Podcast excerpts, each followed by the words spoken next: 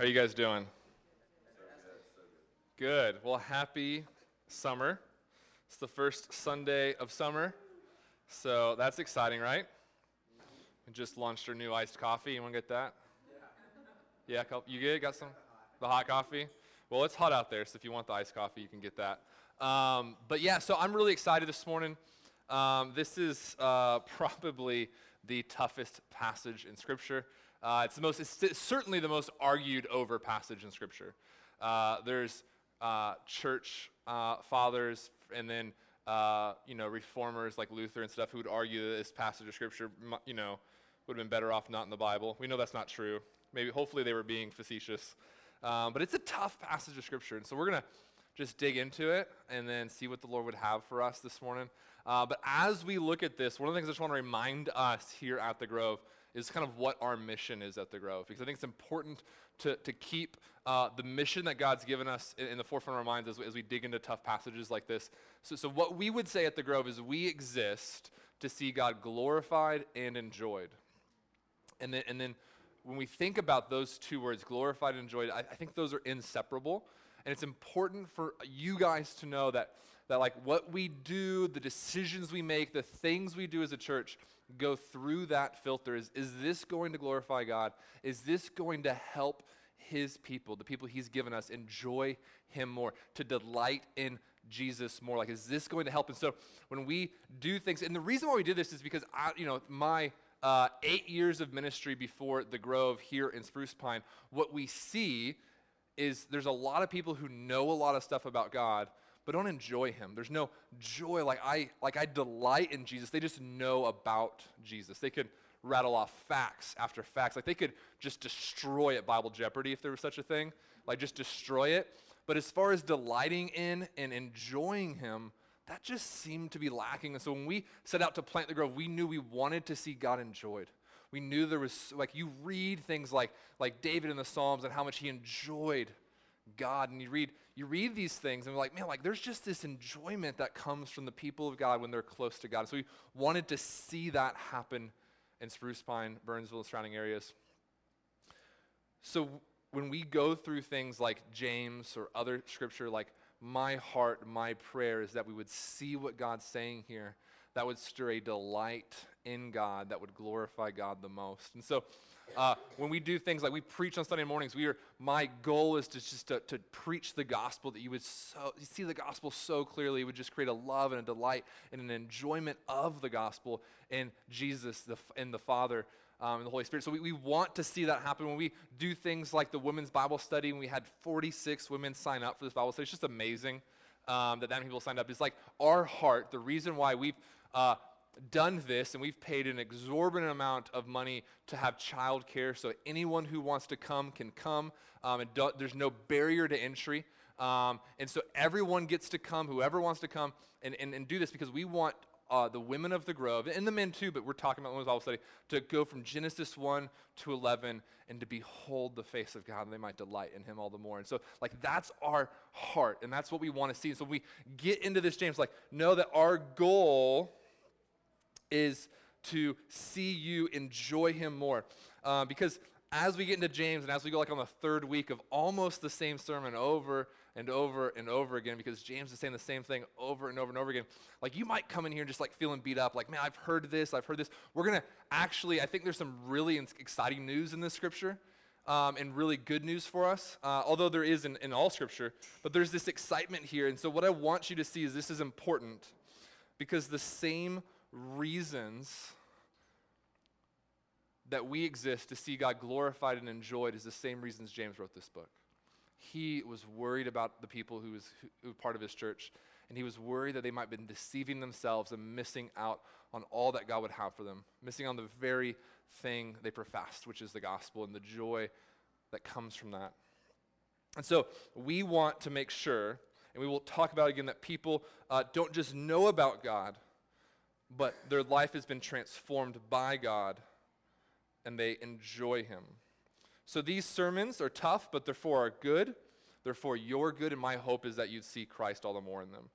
All right, so if you guys are ready, we're going to dig into this. James 14. We're going to, uh, Mark just read it for us. We're going to go back through it and chat So he starts off What good is it, my brothers, if someone says he has faith but does not have works? Can that faith save him? If a brother or sister is poorly clothed and lacking in daily food, and one of you says to them, Go in peace, be warmed and filled, without giving them the things needed for the body, what good is that? So also faith by itself, if it does not have works, is dead. So, so he said some things. Can that kind of faith save us? That, that he says that kind of faith is dead. The faith that does not have works is dead. Here's what James is not saying. James is not saying, now that you have faith, go add works to your faith. Like if you don't go add works to your faith, then you're not saved. That's not what he's saying. He's saying, a faith alone saves us. We know this. I've been trying to beat that into our souls for the last three years. Faith alone. It's like grace alone, by faith alone. That's what saves us. Works do not save us. So James is not arguing the opposite. He's saying a f- true, genuine, biblical faith that does save us also produces works. If it doesn't produce works, then whatever you have is not faith. It's dead. It's not actually faith. So it's not that you need to add works to your faith. It's that if your faith doesn't produce works, I don't know what you have, but it's not faith. It's dead. It's, it's what good is it? It's, it's useless. And so he uses this story, he says, to, to give us an example. If, if you see a brother or sister is poorly clothed and lacking in daily food, and one says to him, Go in peace, be warmed and filled without giving the things he needed, what good is that? Like the faith you have is, is useless if that's how you respond to people in need. And so the thing we need to realize is what is he talking about? True, genuine, biblical faith will produce works. It's characterized by works. He gives us this example. And the thing I want us to say before we really dig into the example is that God is inviting us into something with faith and with this, with this scripture. He's inviting us into something. See, the, the poor man here, the one who's poorly clothed, and like this is like pretty much not clothed at all. Like, like uh, not like off-brand clothes. Like this dude just like not clothed, um, poorly clothed, not a lot. Uh, and it's not that he's like kind of hungry. It's that he doesn't have food. Like he's he is not eating. And so this idea, this this thing that he's inviting us into, see, the poor man is ministered by receiving the blessings of the Lord, by being ministered to, loved on, encouraged by the wealth that God has given the saints. See, so, so we, God has given things to us as Christians, not that we can receive them and be thankful for them and keep them for ourselves. Like, like everything God has given you, when it comes to like wealth and money, um, God did not give you those things so you can keep making your house bigger, keep making your 401k bigger, make your truck higher off the ground. Like these kind of things is not why, nothing's wrong with those things. Like building onto your house is fine, but it's not the primary reason why God gave you what He's given you. The reason, the primary reason He's given you any sort of wealth that you may have, any sort of money, any sort of talents. And we can go beyond money, talents, and time. The things that He's given you, He's given to you so that you might be a blessing to others, so that you can show the world that I am not ruled by these things. I am grateful by these, for these things, and I hold these things with an open hand. I'm not ruled by them. I am ruled by one king. And his name is not money or wealth, it's Jesus. And that's why God's given us things. It's a chance for us to, to love others, to be engaged in the culture and people around us, and to bless them and encourage them and love on them. And, and then the, the poor man is invited to be loved receive, and receive blessings by the Lord through his people. And, and this is why he's given us. So, a faith that doesn't produce in us a love for others is useless. What good is it for? So let's, let's, before we go on, we need to define terms. We need to define terms. And so, because we can talk about faith being useless, useless, but if we don't know what faith is, then me and you could be missing each other. Like if, if you have an idea of what faith is and I have an idea of what faith is, we're not talking about the same thing, we're gonna miss each other. If you have an idea of what works are, and I'm talking about a different kind of work, then we're gonna miss each other. So let's define terms. I think I've heard a pastor define this way. This is the, this is the way we're gonna use it today in this passage is, is faith is a trust in God and obedience to God. That's what faith is. Faith is this trust in God and an obedience to God. It's a trust that leads to obedience. And then works, works is a life of loving God and loving others. Uh, James has already talked about it. The royal law of liberty is this law that loves God and loves others. And so we think about what faith is. Faith is this trust in God. And we'll dig more into to that in a little bit. And then works is this life of loving God and loving others. And so a um, faith that does not lead to loving God or loving others, Paul would say, or not Paul, James would say, what good is it? It's of no value. He says in verse 17, so also faith by itself, if it does not have works, is dead. Then he continues on in verse 18. And we're going to actually read through the end, and then we'll, we'll talk about it. But it says, But someone will say, You have faith, and I have works. Show me your faith apart from your works, and I will show you my faith by my works. You believe that God is one, you do well. That even the demons believe and shudder. Do you want to be shown, you foolish person, that faith apart from works is useless? Was not Abraham, our father, justified by works when he offered up his son Isaac on the altar? You see that faith was active along with his works and faith was completed by his works. And the scripture was fulfilled that says, Abraham believed God, and it was counted to him as righteousness. And he was called a friend of God. You see that a person is justified by works and not by faith alone. In the same way, was not also Rahab the prostitute justified by works when she received the messengers and sent them out another way? For as the body apart from the spirit is dead, so also faith apart from works is dead. So James is going to start this argument, this hypothetical argument. So, so someone will say, he's starting this argument, you have faith and I have works. Show, and then he'll answer. So this idea of like, well, okay, you have works, I have faith. Like that'll save me. You want to try and work your way to God, that's fine. I have faith, God will save me by my faith. And James is going to say, okay, well, show me your faith from your works, and I will show you my faith by my works. He's saying, show me. He's saying, okay, you, have, you say you have faith, show me your faith. I'll show you my faith by my works. This idea of trust, show me your trust in God. Show me your trust in God. I'll show it to you by my works. There's this idea, I, I think a good way, there's a couple things we'll talk about. Good way for us to really understand this trust that God, that we have in God, um, is, is all of us probably drive. Um, or we have been in a car while someone else has been driving, the very least, right? And when I think when you're driving, I, have driven with some family members who, um, if someone's going slow in front of them and they can't pass them, what do you, what do you guys do? You just, you ride really close to them to let them know, I know you're going slow and I don't like it. I'd rather you go faster. So I'm going to annoy you until you either pull over or go faster. There's an immense amount of trust in your brakes you're putting on there right then. Because like if that person decides to brake, you're going to need to brake quickly. And you've decided, I trust these brakes. I'm going to live in such a way to where I know when I press my foot on those brakes, they will work and save me.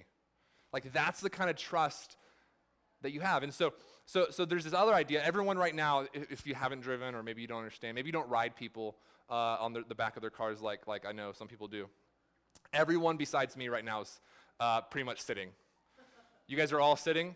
Um, you guys put some, some trust in those chairs. My, my wife, my in laws have a lot of chairs that um, uh, there's no one has any business putting trust in. Uh, like they sit around the table in their sunroom and they've, I don't know if it's because they've been sitting in the sun for so long or they're just so old. But so when we, me and my wife first got married, uh, Margie is what we would call, we'd have agreed on the word frugal. I think that's a fair assessment. And so instead of buying chairs, we would get free chairs from her parents. And so we got this chair. We had a computer desk. Um, this is before laptops were accessible by everyone in the world. So we had this computer desk. It's the thing you put like a real computer on. And we have this chair. It's this old wooden chair. And I was sitting in it one day, it was in our living room, and Margie walks by, and I had trust in the chair. Like I had trusted. I should not have trusted this chair. Um, it, it just collapsed underneath the weight I put on it. And uh, Margie thought this was hilarious, and she just laughed while I like my back was her like I had to like I should have gone to a chiropractor. I think there's still some like residual things going on with my back from that day. Uh, but Margie, all she did was laugh at me and just laugh and laugh, and laugh. She's repented since then, and we've we've we've gotten past that. But when you sit down, you put this trust in the chair that you're sitting down on. Like you put trust in it. You're like, this chair is going to hold me. And so James is, is, is having this hypothetical argument. You say, you say you trust the chair. Go ahead, sit down. And he's like, well, no, like I, I don't, no, we don't need to sit down. Like, I, can we just stand up? Is that okay? Like, I, I 100% know that chair will hold me, but I don't want to sit down.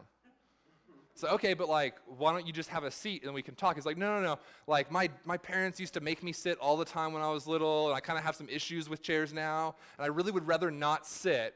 Could we just stand and talk? He's like, okay, but you say you trust the chair, just sit down.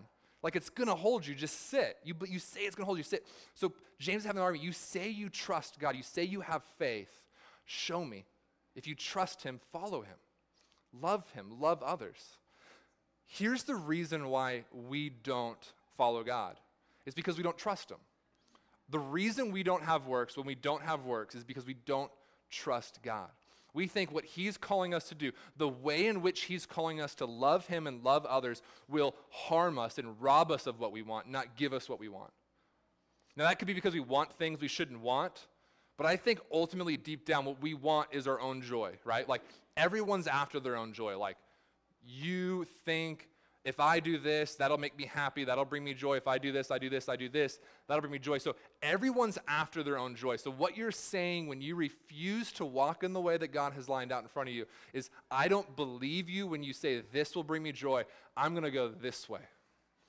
So James is saying, You say you have faith in God. Show me. Walk in the way God's called you to walk in and trust Him that that will bring you the joy that He says it will. Trust. Trust Him. Obey Him. Show me faith. Now, he's not talking about perfection like we're all going to stumble. We're all going to walk. We're all going to try and love God. We're going to try and love others, and we're going to fall. But the problem is, is, a lot of people don't even want to try. They just don't trust him. I'm not going to do it. I know this is wrong.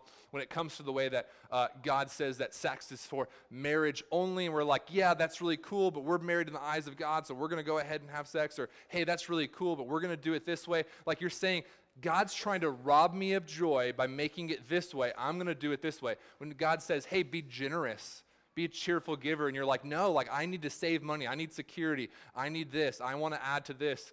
Then you're saying, I don't trust God that I'll be okay if I'm generous the way He says I should be. When, when, when God says, husbands, love your wives, lay your life down for them, and you're like, you know what, if I, if I keep laying my life down for my wife, I'm never going to have what I want. So I'm going to do it my way. I'm going to work to try and get my joy out of my wife instead of laying my life down for her. You're saying, I don't trust God. I don't have faith. So if you say you have faith, show me. Trust Him. Walk in the way He's called you to. Show me the faith. So this, this is James's argument. He says, Show me. You believe that God is one. He continues on. He says, 19, you believe that God is one. You do well. Even the demons believe and shudder. See, I think what happens is a lot of times we say we have faith as, as people in the South. What we really what we're really saying is, I, I, I think this happened historically. Like, I think that Jesus was God and he died on the cross. And that is my faith. And that is my um, salvation, is that I intellectually have good doctrine, so I'm okay. Dude, like, demons have better doctrine than you, and they're not saved. Like they know more than you, they've read the Bible more than you have, they've seen things that you have not seen, and they believe, they intellectually know these things are true. That does not make you a Christian. Like thinking things are true does not make you Christian. Saying yes, Jesus died on the cross. Like, like when we say things like, hey, in Romans it says, if you confess with your mouth that Jesus is Lord and believe in your heart that Christ raised from the dead, you shall be saved. That is true. But he, here's the thing we take we, we're trying to make the best english bible we can and we use words like believe. And so we translate that to how we use believe today and it's not the same. Like belief meant trust. It, it was like this i believe i'm putting weight on this truth to where if this if my brakes fail then i'm going to crash. If if jesus really didn't raise from the dead then my life is meaningless. That's the kind of belief Paul is telling the Romans to have in the resurrection is believe in it. To confess doesn't mean just to say out loud with your lips. It means to like that's confess it. Like it's real. Like this is Jesus is your king. You will submit to him. This is what you're confessing. Intellectual acknowledgement to certain doctrines or beliefs does not make you a Christian. And I think this is where we've, we, have we have messed up in, in, in Christianity, is we've told people if you think this is true, then you're saved. We've taken the supernatural regeneration of the Holy Spirit of our souls out of it. And it's just, if you think these things, then you're good. You're going to heaven. Do you think this? Do you think this? Do you think this? We use words like believe, but what we're really asking is, do you think, right? We're saying, do you think this? Do you think this? Do you, would you, like, it's like a test. And if they answer all the right answers, you're in. And that's not, that's not Christianity. So he's saying, show me your works, and I'll show you my faith. Do you want to be shown, verse 20, do you want to be shown? I mean, this kind of takes like this different tone. Do you want to be shown, you foolish person, that faith apart from works is useless? So faith apart from works is dead. It will not save you. It is useless. It's not good for anything. These are the words he's using about faith without works. Verse 21, he's going to give us some examples. He's going to go back and give us these biblical examples. And I love these examples. They are so real. And here's what these examples, I'm just going to tell you up front. Here's what these examples are going to do. They're just going to destroy your desire right now. I know some of you, I know some of you right now are like, okay, so what do I do? Like, well, like, give me the list of works that I got to do and so I can be good. And these examples are just going to destroy those things. And I love it. Because he, here's the list of things or there's not, here's the story, and you can see what kind of list of things there would be. Verse 21 Was not Abraham, our father, justified by works when he offered up his son Isaac on the altar? You see that faith was active along with his works, and faith was completed by his works. And the scripture was fulfilled that says, Abraham believed God, and it was counted to him as righteousness. So here's the first story. There's this guy, Abraham, and God appears to him, says, Hey, I'm going to make a nation out of you. You're going to have a son, and you're going to have many sons. Uh, remember the song people used to sing when you guys were little, maybe? I didn't sing it, I didn't grow up in church, but there's a song about Abraham, I'm pretty sure. I don't know the words to it. We're not going to sing it, don't worry. But there, there's clapping involved, it's a whole thing. It's like you know, this, you know the story if you grew up in church. If you don't, I'm telling it to you. Like, God said, Abraham, I'm going to make a nation out of you. You're going to have so many sons. Like, you're not going to be able to count them all, and they're going to bless the world. And Abraham believes, but he also kind of laughs, and it's this whole thing. Um, and, and this is what happens is God ends up giving him a son. It's more complicated than that. His wife kind of whores him out to another person, and then they have another son, and because they don't trust. It's this whole thing. But like he ends up having the son Isaac, who's gonna like be the be, be uh, the his heir to his promise. Right? This is what happens. And then God does something just even crazier. He says, "All right, I gave you the son. I want you to take him to the top of this mountain, and I want you to sacrifice him." I mean, like, don't like don't take this as just like a like this is a real thing. Like this we believe this really happened. So don't hear this and just be like oh yeah that's a story. I remember the felt board like they had the knife. It was a whole like this is a real story. Isaac hears from god. Remember that promise i gave you? I'm, I'm based like what what abraham's here i'm not saying this is what god's saying. What abraham's hearing is you're going to take this away. Like you gave me this promise. You gave me this son and now you're asking for me to go and take it away. So, what does Abraham do? He gets the wood because you have to burn it, burn the offering. So, he gets the wood and he goes up to make the sacrifice, which he's done with his son many times. Never, never his son being the sacrifice. And then and Isaac, it's like, hey, dad, where, where's, where's our sacrifice at? Abraham's like, oh, he'll provide it himself. And with fear, trepidation, uncertainty, he walks up that mountain, builds the altar, puts his son on top, and goes to kill his son because of his faith. Because he trusts God. When God made that promise, no matter what else he asks of him, no matter what else Abraham does, that promise will be fulfilled. So he goes to kill his own son, and God says, Stop. And God provides a sacrifice for that day. And it's this big illusion that we have that God would one day provide his own son as a sacrifice for us. But Abraham didn't know that. He was walking up a mountain with some wood and a knife to kill his son. That's faith. That's this, this trust that we have. This other story is fantastic as well. Rahab the prostitute. Verse 25. And in the same way, was not also Rahab the prostitute justified by works when she received the messengers and sent them out by another way. So, so Rahab's this prostitute in this town called Jericho. Um, God has saved his people from Israel. They've, they've been wandering in the desert for 40 years. Moses is now dead. Joshua's the leader. Joshua sp- sends spies into Jericho to see the land. He, God's going to give him Jericho, but he sends spies to see it, see how they should do this, um, see what's going on, see what their defenses are like. So he sends these spies in. There's this prostitute named Rahab. Now, we can't just like like we got it. We got to not be judgmental here. Like no girl grows up wanting to be a prostitute. That's not how you get into this profession, okay? So like take off the judgment like, "Oh, she was this prostitute. That's not okay." Like no one what the amount of demonic abuse, um, oppression, and things that have to happen to you to become a prostitute are dark and things that most of us will never experience or even hear of, although I know that some of us may. She did not want to be a prostitute. She found herself this way because of what has happened to her. So, so I, I need you to understand the faith that this woman has. That these men come into her house. And like, you got to think, like, what is she thinking? Like, oh man, are these men going to treat me just like every other man has treated me? But she's caught wind that God is doing something, that God's going to take Jericho with his people. And so she asks to be remembered by God's people when they take it, and she'll help them. Like the faith that she had to have. Like, here's the thing like, you're thinking, like, okay, so what do I do to be saved? Like, Rahab's, Rahab's work after her faith was just hide them.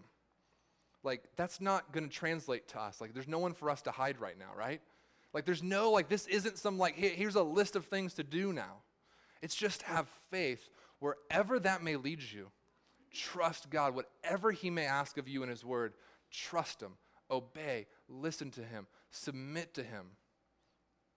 This is the faith that, that saved Abraham and made him righteous, is a faith that would lead him to, to sacrifice his own son if that's what God asked. It's the faith that would make Rahab invite strange men into her home when men have abused and used her like a commodity her whole life. This is the kind of faith that God is asking of us. This is the kind of faith that saves us. And it's, it's a good thing. Like, like so I have, a, I have a son, Eliam. I use him for a lot of illustrations. I'm sure as the other kids get older, you guys will hear more about other kids. But um, me and Eliam, Eliam just finished his first year of kindergarten. We're like super excited and kind of sad about it, but it's good mostly. So he had his first spring break, and um, we were really excited about spring break. We want to make a big deal about it. Like it's his first spring break, so we thought we, we put it on Facebook. First time I've ever asked for recommendations on Facebook. Um, it's like the most commented post I've ever had. So like it was really like people just love telling you what they think you, they sh- you should do. Um, now I asked for it, so it's fine. But people just love um, like, hey, this is what you should do, this is what you should do. So we were like, hey, we want to go to Pigeon Forge. Where should we stay? And a lot of people said, hey, we, you should stay at Wilderness at the Smokies. And so I looked it up and I was like, oh my gosh, it's super expensive. Um, but it was like everyone's thing was to do. And so this is the deal I kind of made with Margie. It's like, hey, like if we go to Wilderness at the Smokies, we're going to pay more for our hotel, but it has like three water parks included in the hotel that comes with the hotel. So we're not going to Dollywood. We're not going. We're not doing these. If if we stay here, we're not going anywhere else. Like, we're going to eat, sleep, play here. Like, this is us in this one area the entire trip we're down there. She agrees. Um, we're in, so we go. We're driving to this place. Uh, we don't tell our kids. It kind of backfired. They had no idea we were pulling in Pigeon Forge, so that was dumb. I guess Disney's like the only place you can do that with. Um, so we pull into this place, and there's like this huge water slide on the outside of the hotel that you can see, but it's part of an indoor park. So like, like you're inside. There's this big dome, and to get to the water slide, you got to walk up these steps, but the water slide goes out of the dome and then comes back in. You can see it from the road. My son is freaking out because he's like, that looks really scary. It was like checkered, and so he called it the pattern slide because he's really smart and saw that it was a pattern. That's pretty good, right? And so he's like, oh, the pattern slide. So he like did not want to go on the pattern slide because of how it looked. It's called the Storm Chaser if you want to Google it later. Um, it's like it's like it comes out and it's this huge like like a funnel looking thing on its sides. It's this huge funnel and then it goes back into a slide. He thought you like flip all the way upside down. That's not what you do. That would be crazy. You just go really high and come back, and you're doing this deal until you go down. So he did not want to go down a slide, and so, but he wanted to go down some slides. So I take him, and uh, the analogy starts to break, break down here. You'll see at the end. But I take him, I don't tell him we're going on the storm chaser, but I like take him up those steps. He realizes it's the storm chaser and he starts just like bawling, crying. Like we're in the middle of these steps. There's like, I, I'm, I'm having to let other parents walk by. Like part of me like is getting a little frustrated, but like I'm just like, buddy, like, like th- you're gonna love this slide. Like you're gonna love it. He's like, I don't want to go down. Like I'm gonna get hurt. And I'm like, dude, all these people are going down. They're not getting hurt. Like if I wanted you to get hurt, we could have done it in the hotel. Like I don't have to bring you out here to hurt you. Like this isn't this isn't what's happening right now. I was like, buddy, like like I will not be able to get you off this slide if you just go down one time. He's not hearing any of it. I'm just begging him to go down this slide with me. Um, he, he won't do it. Uh, again, the analogy breaks down here. I had to like bribe him with ice cream to go down the slide. But the, the, the, the thing is, is I knew he'd be okay. I knew he'd be fine. I knew that he would love it if he would just trust me and go down the slide one time. That's all he had to do. He went down that slide one time and he wanted to go again and again. He didn't want to do any other slides. He wanted to keep on one slide. And it was a slide with the longest line, so that was frustrating. But like that's the one slide he just wanted to go down again and again and again. And I just like pleading with him, just trust me, like your dad knows what you're gonna like. And this is the kind of faith and trust that God's like inviting us into. Like, I know what's best for you. I've created the universe. I created you. I created your soul. I created it all. Like, I know what's best for you. Would you just trust me? Would you come up the steps with me? Would you go down the slide? Like, would you just trust me that you're going to be okay? Even when you're not feeling okay, even when the things that I've called you into wounds you, would you trust that long term this is the best thing for you? Like, this is the faith that he's inviting us into. Faith that leads us to take those steps up the stairs and to do whatever he asks us. Not because these works save us, but because if we really have faith, we'll sit down. If we really have faith, we'll climb the steps. We'll do whatever he asks if we really have faith. If we're unwilling to sit, if there's no way we're climbing the steps going on that slide, you don't have faith. You might believe God exists. You might believe Jesus was a historical figure who even died and rose again, but you don't have a saving faith. This is what God's called us to, to this, this, this life of faith and trust that leads to our joy. So I understand that it feels like a bait and switch. I like started the sermon off with like, oh, your delight and your enjoyment, and then I'm telling you, you might not be a Christian. But like, this is the life of joy, is trusting Him, is obeying Him. Doing these things will not save you. They won't. I love my wife. I think she's fantastic. Her name's Margie. She's sitting up here in the front. If you don't know her, she's awesome.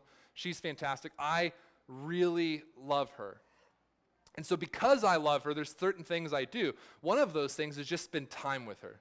Like, so we go on, uh, we're starting this new tradition, it seems like, on accident, but we're doing it. Uh, we're going on a cruise, every, like maybe every year, just by ourselves, just us two. And I love her and I want to spend time with her. Could you imagine, like, if you think that if I, I do these things and like that will make me love God and, and He'll love me, like, if I just like hated my wife and I was like, you know what, I hate her, I want to love her, I'll just go on a cruise with her by myself and like that'll make me love her. That's not, that's just gonna make it worse. Like being alone, if I have such contempt and, and like hatred towards my wife, I don't want to be around her, and so I'm just gonna force myself to be around her to, in hopes that I like being around, that's just gonna, it's gonna ruin everything. This isn't the kind of works we're called to. So if you don't have a desire, if you don't have the delight and the joy that you want, it's not just by doing more stuff to get it.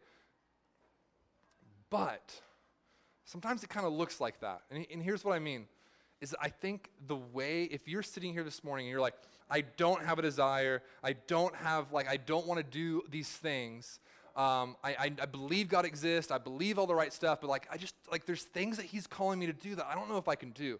There's a way that that He's calling me to use my money. I don't know if I can do. There's a way He's calling me to um, to live in, in relationships. Like I don't know if I can do that. There's a way He's calling me to be a wife or a husband. I don't know if I can do that. Here's what I would say: is just like position yourself in a way to see Him more and more and more. So, like, be here on Sunday mornings and hear the gospel. Go to home group and see, hear, and feel the gospel. If you're a woman, do your homework for the women's Bible study. Come to the women's Bible study. See and hear the gospel. Not, not in hopes that it would save you in some way, but that if you just continue to position yourself in a place where you might get a glimpse of Jesus, like y- you'll want to follow him. You'll want to follow him more and more and more. So we draw near to him, and he'll draw near to us. And we'll see that in later in James. But this is what I think we should do is just position ourselves. So maybe it's like listening to, to a certain kind of music that just stirs our affections for Christ. Maybe it's listening to certain podcasts or sermons uh, outside of Sunday mornings that just stir our affection for Christ. We got to figure out what stirs your affections for Christ. I think Bible reading and prayer is going to be one or be two for all of us. But then outside of that, there's some that some people are to be like, man, I love going hiking and that just seeing God's creation is fantastic. Other people are like, I hate hiking. There's no way it's going to draw me closer to God. It's to make me like curse God when I get mosquito bit and stuff. Like, so like I get some of us might have different things. We got to figure out what that is and surround ourselves by those things that we might delight in Him more and be able to trust Him and follow Him. So, so as we close, I, th- I think this the gospel is what's going to make us delight in God. The gospel is what's going to make us delight more and more in Christ. And as we can glimpse that. And so um, there's things that we do all the time. We, I mentioned most of them, but even here on Sunday mornings, like as we sing, we sing about the gospel. As we preach, we preach the gospel. As we take communion, we uh, remember the gospel as we give uh, generously our the gifts that God has given us and our, the talents that God has given us, and we serve, we remember the gospel. We practice the gospel. As we forgive others, we practice the gospel. And so we've got to make the gospel a habit in our life. From Sunday mornings to Saturday nights, it's got to be this habit in our life that we're practicing it, we're remembering it, we're hearing it, we're preaching it to ourselves, or we're, we're practicing it in our marriage. And so as we sing this morning, as we eat and drink this morning, as we give this morning, if you remember the grove, this is why we do this, is to glimpse God, to see the gospel, to delight in him, that we might trust him all the more and follow him. So as we continue through James, um, he's going to get super practical after this chapter. So we're going to dive into chapter 3 next, and we're going to start getting really practical, as if it's not. I mean, I feel like it's super practical already, but it's going to get even more practical um, as we see talking about the tongue and our speech. But we cannot, we cannot forget that it's all rooted in the gospel. We'll never go beyond the gospel. The gospel is not the doorway into Christianity, and then we, once we get past that, we add other things to our lives. It is all of it. It is Christianity. We we are we're saved by the gospel. We are empowered by it and we live by it. And this is our entire life, and we'll die uh, a glorious death by the gospel. So I'll pray for us as we seek to remember through song, eating, and giving. Um, but uh, I just want you guys to know that the reason we have these tough conversations, the reason why we do things like this, is for your good and your delight um, and for the glory of God. So we'll pray and then we'll sing together.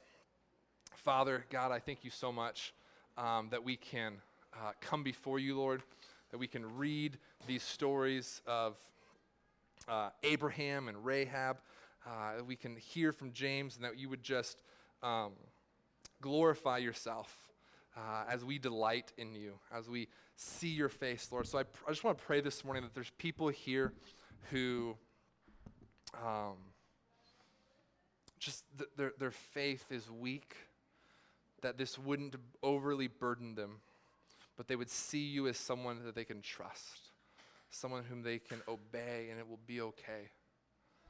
Lord, if there's people here this morning who just don't have faith, they have this intellectual acknowledgement of the things of God, but they don't have a faith that's transformed them, Lord, I pray, God, that you would just give them that faith. Lord, Ephesians says that faith is a gift from you, Lord, so we ask that you would just give the gift of faith to all who are here this morning. Lord, we know that you can, we know, and so we ask that would be the way that you glorify yourself. Father, we love you. We trust you. I pray that as we sing, as we eat, and as we give, Lord, that would be holy and glorifying to you and a blessing to you. And as we do those things, God, I pray that you would bless us with joy. I pray this in your Son, Jesus' name. Amen. Love you guys.